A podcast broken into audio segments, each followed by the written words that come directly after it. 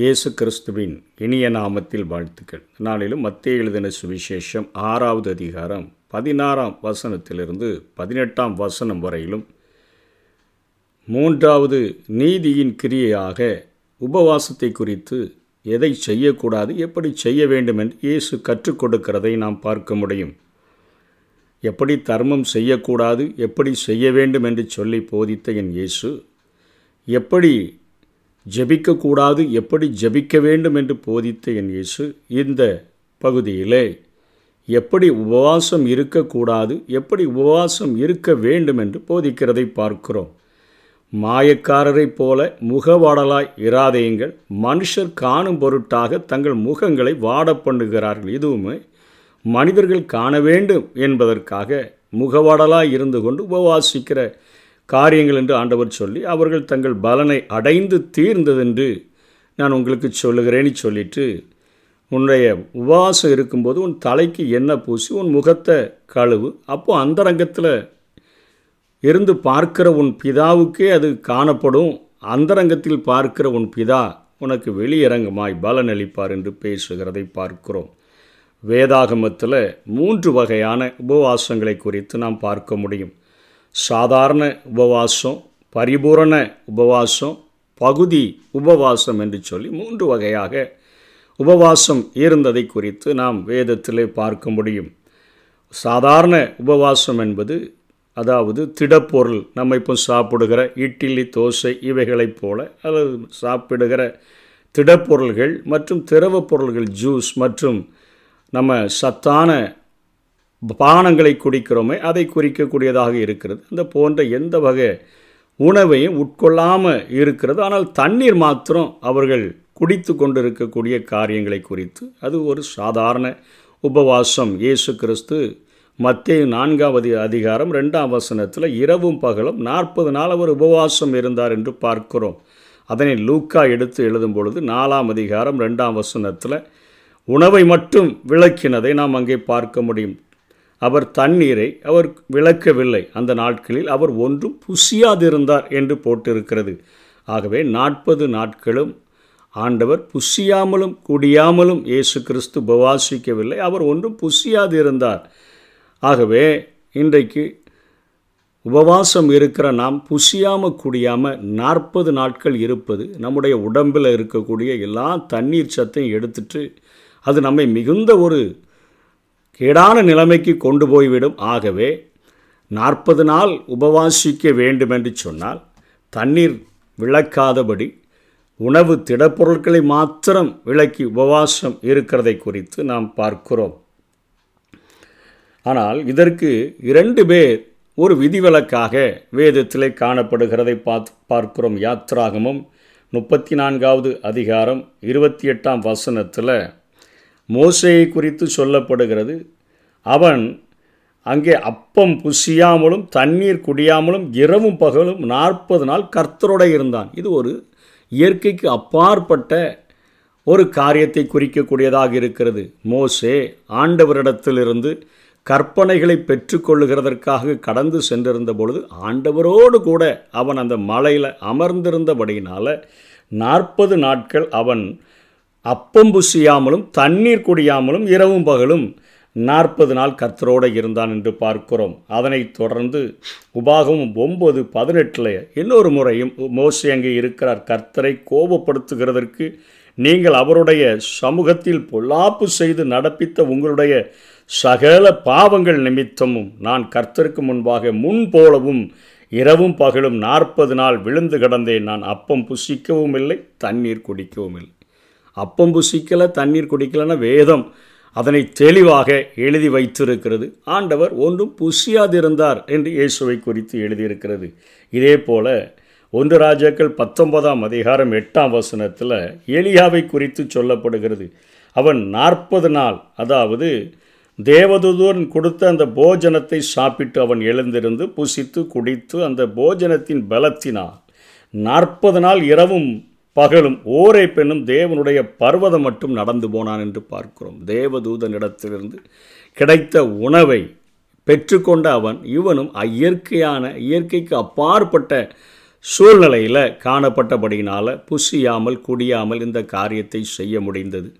ஆகவே சாதாரண உபவாசம் இருக்கிறவர்கள் 40 நாட்கள் இருக்க வேண்டும் என்று சொன்னால் அவர்கள் நிச்சயம் தண்ணீரை விளக்காதபடி அதை பருகுகிறவர்களாக காணப்பட வேண்டும் என்று வேதத்திலிருந்து நாம் கற்றுக்கொள்ளுகிறோம். 2வது வகையான உபவாசமானது பரிபூரண உபவாசம். உணவு உண்ணாமலும் தண்ணீரும் குடியாமலும் இருக்கிற உபவாசத்தை குறிக்கிறது.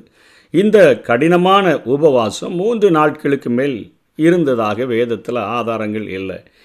எஸ்தர் புத்தகத்தில் 4வது அதிகாரம் 16ஆம் வசனத்தில் நீர் போய் சூசானில் இருக்கிற யூதரை எல்லாம் கூடி வரச் செய்து 3 நாள் அல்லும் பகலும் புசியாமலும் குடியாமலும் இருந்து எனக்காக உபவாசம் பண்ணுங்கள், நானும் என் தாதிமாரும் உபவாசம் பண்ணுவோம் என்று எஸ்தர் மொர்தேகா தன்னுடைய சிறிய தகப்பனிடத்தில் அவள் சொல்லி அனுப்புகிறதை பார்க்கிறோம். 3 நாட்கள் புசியாமலும் குடியாமலும் என்று பார்க்கிறோம். அதே போல் அப்போஸ்தலர் 9ஆம் அதிகாரம் 9ஆம் வசனத்தில் பவுலை குறித்து எழுதியிருக்கிறது, அவன் 3 நாள் பார்வை இல்லாதவனாய் புசியாமலும் குடியாமலும் இருந்தான். இந்த வகை உபவாசமானது 3 நாட்களுக்கு மேல் இருக்கக்கூடாது. ஏனெனில் தண்ணீர் கூட சாப்பிடாமல் இருப்பதால் சரீரம் உலர்ந்து அது பாதிப்படையக்கூடியதாக மாறிவிடுகிறது. அதே போல் பகுதி உபவாசம் என்பது தானியேல் 10ஆம் அதிகாரத்தில் 2ஆம் வசனம் 3ஆம் வசனத்தை பார்க்கும்பொழுது அவர் 3 வாரம் அதாவது 21 நாட்கள் நான் துக்கித்து கொண்டிருந்தேன் என்று சொல்லுகிறார். என்ன சொல்லுகிறார்? அந்த 3 வாரங்களாகிய நாட்கள் நிறைவேறும் மட்டும் ருசிகரமான அப்பத்தை நான் புசிக்கவும் இல்லை, இறைச்சியும் திராட்சரசமும் என் வாய்க்குள் போகவும் இல்லை, நான் பரிமள தைலம் பூசிக்கொள்ளவும் இல்லை. அதாவது ருசிகரமாக சாதாரணமாக சாப்பிடுகிற ஆர்டினரி ஃபுட்டை நான் டெய்லி எடுத்துக்கொள்ளுகிறத நான் சாப்பிட்டேன். விசேஷித்த உணவு வகைகளை நான் அதை விலக்கிவிட்டேன். எனக்கு நாக்குக்கு எது ருசினி தோன்றுகிறதோ அதை நான் விட்டுட்டேன். இறைச்சி அதாவது வாரத்துக்கு 1 முறை நான் எப்படியும் சாப்பிட்ருவேன், அதையும் நான் விட்டுட்டேன். திராட்சை ரசம் ஜூஸும் என் வாய்க்கில் போகலை, சென்று நான் அடிக்கலை, நான் பரிமள தைலம் பூசிக்கொள்ளவில்லை. இப்போது நம்ம நிறைய நாட்களில் லெந்து டேஸில் அநேக காரியங்களை செய்கிறவர்களாக காணப்படுகிறோம். இப்படி அதாவது நான் வெஜிடேரியனை நிறுத்திட்டு நாங்கள் எங்களுடைய சுயத்தை கட்டுப்படுத்தி நாங்கள் வாழ விரும்புகிறோம் என்று சொல்லி தங்களை ஒடுக்கி கொள்ளுகிறவர்கள் போல காரியங்கள் இங்கே தானியலின் மூலமாக செய்யப்படுகின்றன. இதுவும் ஒரு வகையான பகுதி உபவாசத்தை குறித்து சொல்லுகிறது. தங்களுக்கு வாய்க்கு ருசியான உணவை விலக்கி விடுகிற காரியங்கள், இறைச்சி திராட்சரசம் அவைகளை விலக்கி விடுகிற காரியங்கள், பரிமள தைலங்கள் பூசிக்கொள்ளாமல் அவர் இருக்கிற உபவாசத்தை குறித்து நாம் இங்கே பார்க்கிறோம். இந்த உபவாசங்கள் பல நோக்கங்களை நிறைவேற்றுகிறதற்காக உபவாசம் இருந்ததை நம்ம வேதத்திலிருந்து கற்றுக்கொள்ள முடியும். புதிய ஏற்பாட்டு சபையின் நாட்களில் அப்போஸ்தலர் 13:2-3 அவர்கள் உபவாசித்ததற்கான ஆதாரங்கள் உண்டு. 14ஆவது அதிகாரம் 23ஆவது வசனத்திலும் அப்போஸ்தலர் 27:33 அவர்கள் உபவாசம் இருந்ததை அநேக காரியங்களுக்காக இருந்ததை குறித்து வேதத்திலே பார்க்கிறோம். முதல்ல நாம் உபவாசம் இருக்கிற காரியங்கள் பல காரியங்கள் காணப்பட்டாலும் அவை இல்லை ஒரு சிலவற்றை இந்த நாட்களிலே நாம் பார்க்கலாம். தேவனை கனப்படுத்தும்படியாக உபவாசம் இருத்தல், அதாவது லூக்கா 2ஆம் அதிகாரம் 37ஆவது வசனத்தில் 84 வயது நிரம்பின அன்னால் தேவாலயத்தை விட்டு நீங்காமல் இரவும் பகலும் உபவாசித்து ஜெபம் பண்ணி ஆராதனை செய்து கொண்டிருந்தாள் என்று பார்க்கிறோம். தேவனை கனப்படுத்தும்படியாக, அவரை ஆராதிக்கும்படியாக, அவரோடு கூட நெருங்கி சேரும்படியாக, அவரிடத்தில் சஞ்சரிக்கும்படியான ஒரு உபவாசத்தை நாம் நியமிக்கலாம்.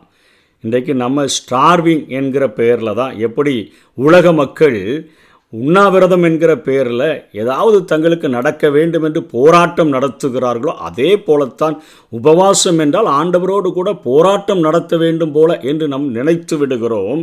ஆனால் வேதம் சொல்லுகிறது தேவனை கனப்படுத்தும்படியாக ஆனால் இரவும் பகலும் உபவாசித்து ஜெபம் பண்ணி ஆராதனை செய்து கொண்டிருந்தாள். அதே போல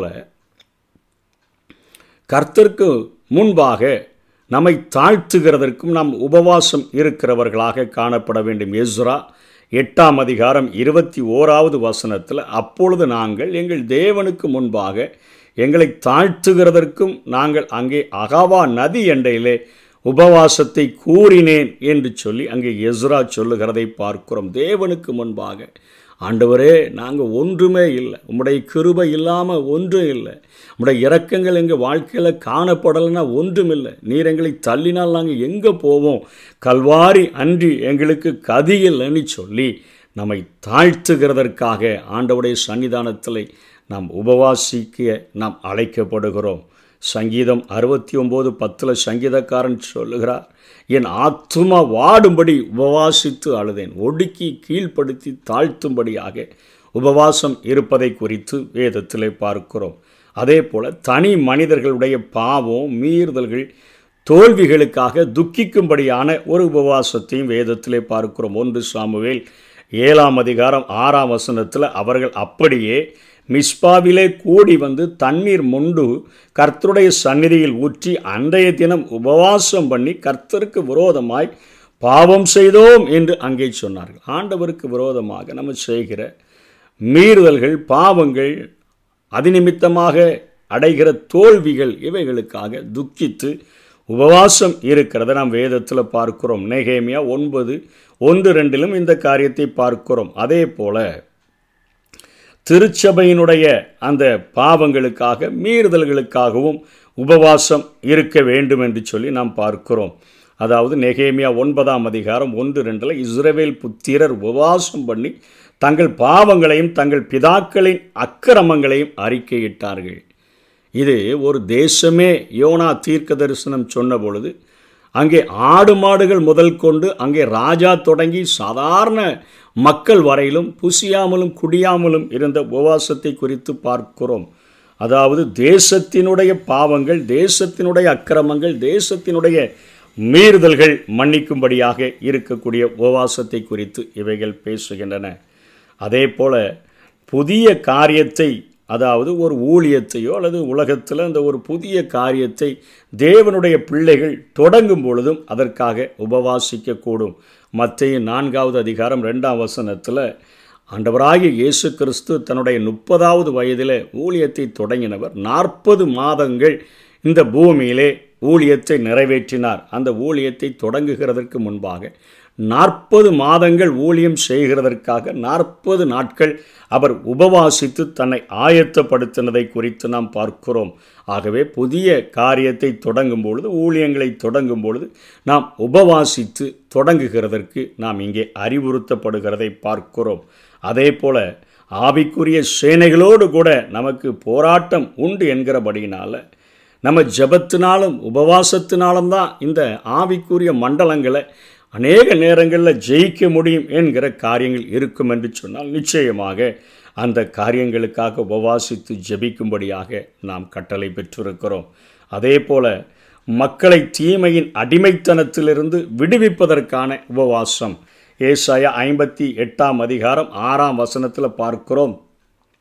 அக்கிரமத்தின் கட்டுகளை அவிழ்க்கிறதற்கும், நுகத்தடியின் பிணையல்களை நெகிழ்கிறதற்கும், கழுத்தில் அழுத்தி கொண்டிருக்கிற நுகத்தடிகளை மக்களுடைய கழுத்திலிருந்து உடைச்சி போட்டு அவர்களை கட்டி வைத்திருக்கிற அக்கிரமத்தின் கட்டுகளிலிருந்து அவர்களை விடுதலை செய்கிறதற்காக உபவாசம் இருக்கிற உபவாசத்தை குறித்து ஆண்டவர் சொல்லுகிறார். இது உகந்த உபவாசம் என்று ஆண்டவர் சொல்லுகிறதை பார்க்கிற மக்களை தீமையின் அடிமைத்தனத்திலிருந்து விடுதலை செய்கிறதற்காக இருக்கிற காரியம். அதனை போல கிறிஸ்து இந்த உலகத்திற்கு மீண்டும் வரும்படியாகவும் நாம் உபவாசம் இருக்கக்கூடும். மத்தேயு 9:15 மணவாளன் தங்களோடு இருக்கையில் மணவாளனுடைய தோழர் துயரப்படுவார்களா, மணவாளன் அவர்களை விட்டு எடுபடும் நாட்கள் வரும், அப்பொழுது உபவாசிப்பார்கள். இயேசு கிறிஸ்துவனிடத்தில் வந்து கேட்கிறார்கள், உம்முடைய சீஷர்கள் உபவாசமே இருக்கிறது இல்லையே ஏன்? அப்போது ஆண்டவர் சொல்கிறார், நான் மணவாளனாக, நான் மேசியாவாக அவர்களோடு கூட இருக்கிறதுனால அவர்களுக்கு துக்கம் இல்லை, ஒன்றும் இல்லை, ஆனால் அவர்கள் உபவாசிக்க வேண்டிய அவசியமும் இல்லை, ஆனால் இன்னொரு நாள் உபவாசிப்பாங்க, நான் எடுக்கப்பட்டு போயிடுவேன், அப்போ என்னுடைய 2வது வருகைக்காக, மேசியாவின் வருகைக்காக அவர் கூட இருக்கும்போது எவ்வளவு சந்தோஷமாக இருந்தோம், இப்போ சிதறுண்ட ஆடுகளைப் போல இருக்கிறோமே, இந்த உலகம் பாத்திரமாக இருக்கலையே, கண்ணீர்கள், கவலைகள், வேதனைகள், பாடுகள் நிறைந்த உலகமாக இருக்கிறத, கண்ணீர் இல்லாத, கவலை இல்லாத, வேதனை இல்லாத, பெருமூச்சு இல்லாத ஒரு ஆட்சியை தர வேண்டும் என்று சொன்னால் மேசியா வர வேண்டுமே. இதற்காக யாருமே உபவாசித்ததாக பார்க்க முடியல. மேசியாவே நீர் சீக்கிரம் வாரும் என்று சொல்லியும் உபவாசியும் இருக்கக்கூடும் என்று வேதம் நமக்கு போதிக்கிறதை பார்க்கிறோம்.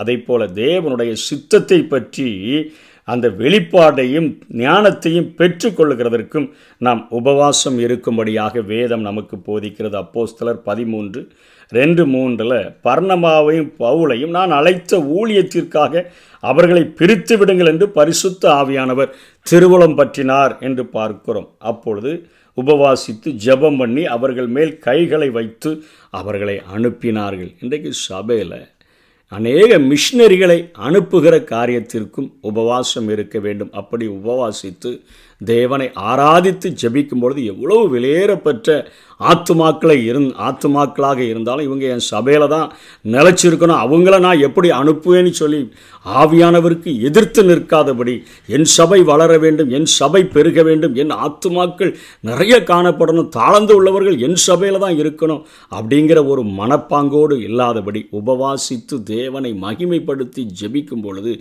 தேவ ஆவியானவருடைய சித்தத்தை தேவ ஆவியானவர் வெளிப்படுத்தும் பொழுது அந்த ஞானத்தை பெற்றுக்கொள்ளும் பொழுது அதற்கு கீழ்ப்படிந்து என்னென்ன ஊழியங்களுக்கு யார் யாருக்கு கொடுக்கப்படுகிறதோ அவைகளை பகிர்ந்து கொடுக்கத்தக்கதாக சபை இருக்க வேண்டும்.